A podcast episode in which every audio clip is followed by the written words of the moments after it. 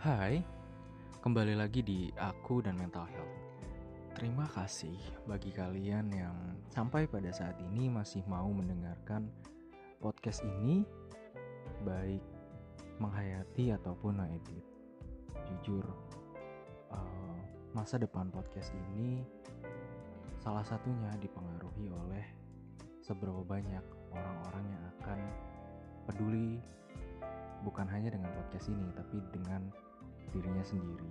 Semakin banyak aku bisa merich siapa pun termasuk kalian yang ingin lebih mencintai diri sendiri dan juga lebih peduli terhadap orang-orang yang kalian sayangi itu menjadi sebuah bahan bakar yang membuat podcast ini bisa terus hadir bukan hanya hadir sekedar hadir tetapi memberikan sebuah apa ya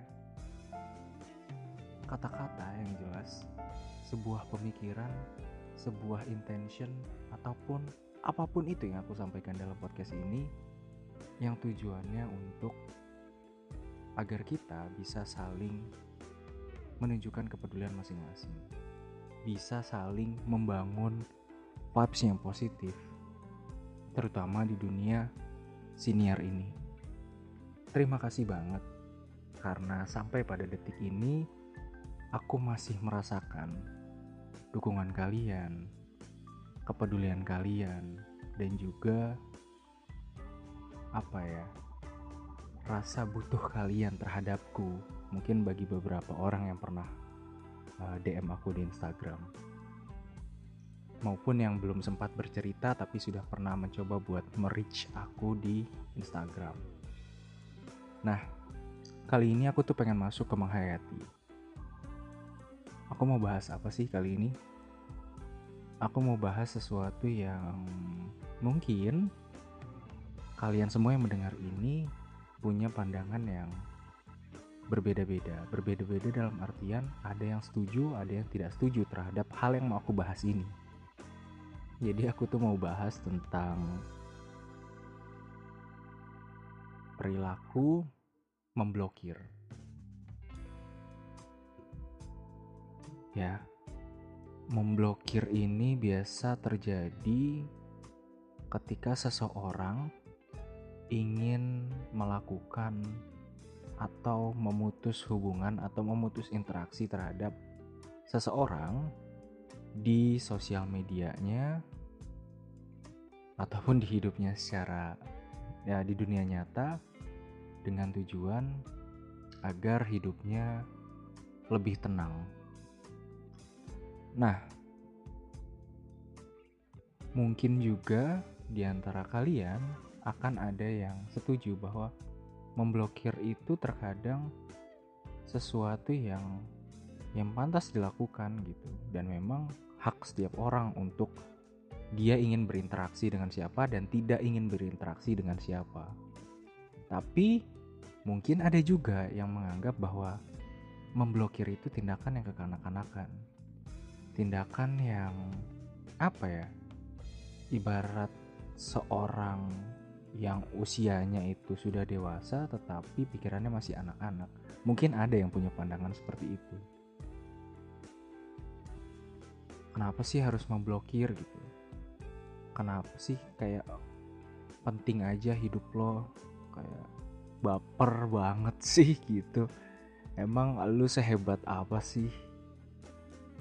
Atau mungkin juga ada kata-kata yang bilang kalau uh, harusnya kalau dihujat itu introspeksi bukan malah ngeblokir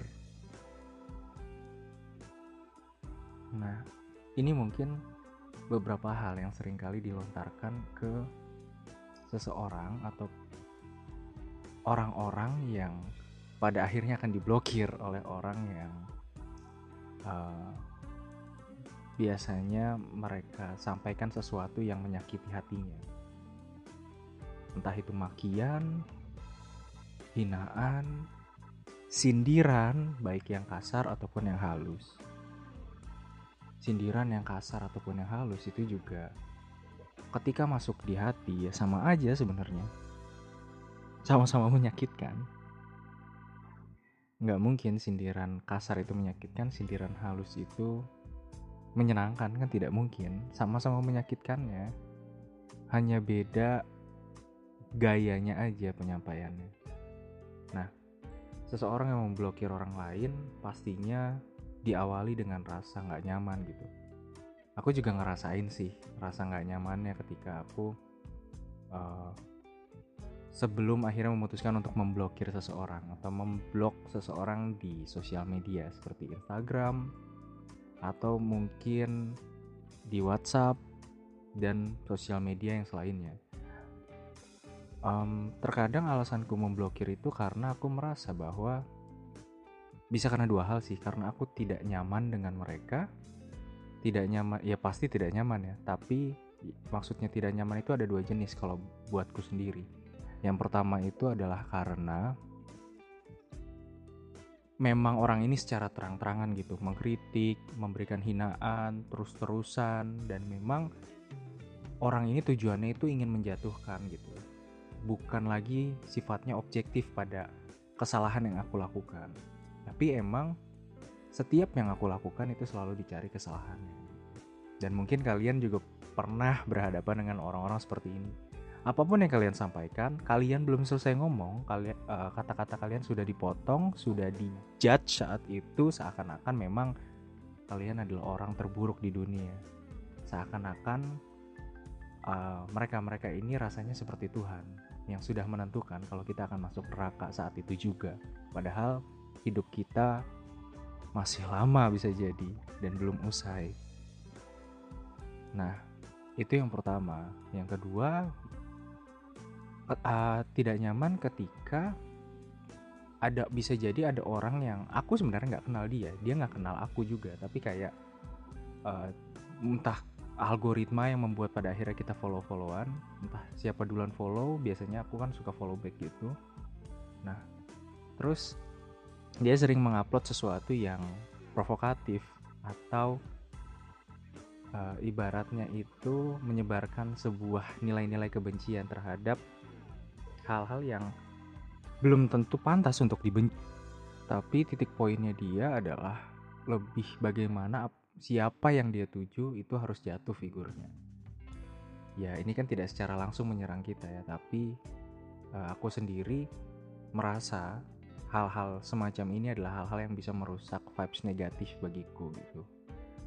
Uh, secara alam bawah sadar ketika kita berada di lingkungan yang toksik meskipun lingkungan itu tidak toksik langsung ke kita nih tapi ke orang lain atau ke pihak lain tapi kita ada di lingkungan itu secara terus menerus dan konsisten maka lambat laun itu akan bisa menginternalisasi di diri kita kita malah suatu saat akan menjadikan gaya hinaan mereka itu menjadi sesuatu yang wajar dalam hal mengkritik seseorang atau mengingatkan seseorang gitu. Uh, ada di sebuah lingkungan yang kasar, keras, uh, ketus, kemudian kalau itu terus-menerus ada di lingkungan tersebut ya secara otomatis sebenarnya lumayan mempengaruhi gitu. Ketika kita ada di kondisi di mana kita ingin mengingatkan seseorang, bisa jadi uh, referensi secara refleks di kepala kita, alam bawah sadar kita itu akan mengambil referensi dari gaya ketus yang tadi sehingga kita secara alamiah akan menjadi orang yang ketus gitu. Buat yang tidak menyadari hal ini kemungkinan besar ya kita tidak akan merasa ada masalah dari apa yang kita sampaikan gitu. Nah, buat yang akhirnya sudah mengetahui ini, saranku sih ya lebih baik kita sama-sama uh, melihat ya, melihat dalam artian buat apa kita terlalu menyindir, terlalu menghina, bukan terlalu menghina, tapi buat apa kita menghina? Buat apa kita terlalu ketus?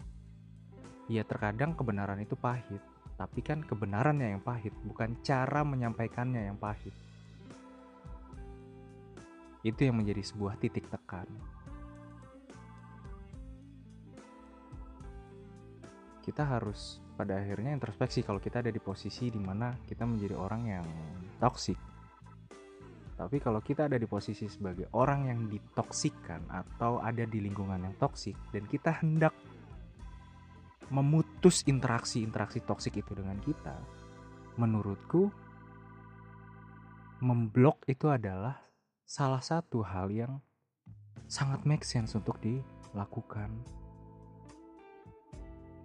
Bukan hanya make sense untuk dilakukan, tapi menurutku ini adalah bukti kedewasaan. Bukti kedewasaan dalam hal apa? Dalam hal orang dewasa akan peduli terhadap perkembangan dirinya sendiri. Anak kecil tidak akan sadar dia akan bertumbuh menjadi seperti apa. Dia tidak punya gambaran ideal dewasa yang baik itu seperti apa. Tapi orang dewasa tahu mana yang baik dan mana yang buruk.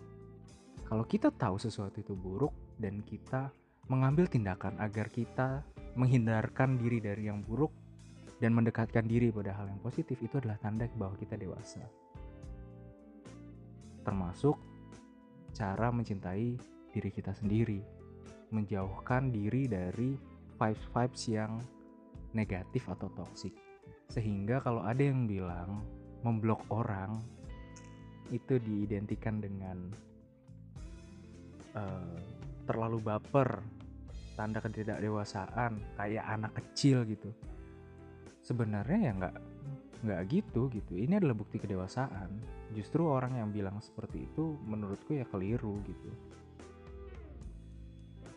cara kita mencintai diri sendiri adalah dengan memilih cara yang baik. Justru kalau kita bertahan membiarkan sesuatu yang toksik mempengaruhi diri kita, maka itu tanda bahwa kita tidak peduli terhadap diri kita sendiri. Dan yang tidak peduli terhadap dirinya sendiri adalah anak-anak, bukan orang dewasa. Tetapi aku tidak hendak juga menjustifikasi bahwa semua tindakan ngeblokir itu adalah benar ya karena bisa jadi pada konteks yang sangat teknis uh, terlalu mudah memblokir itu juga bisa jadi tanda bahwa kita itu mengalami ketakutan atau anxiety yang luar biasa gitu.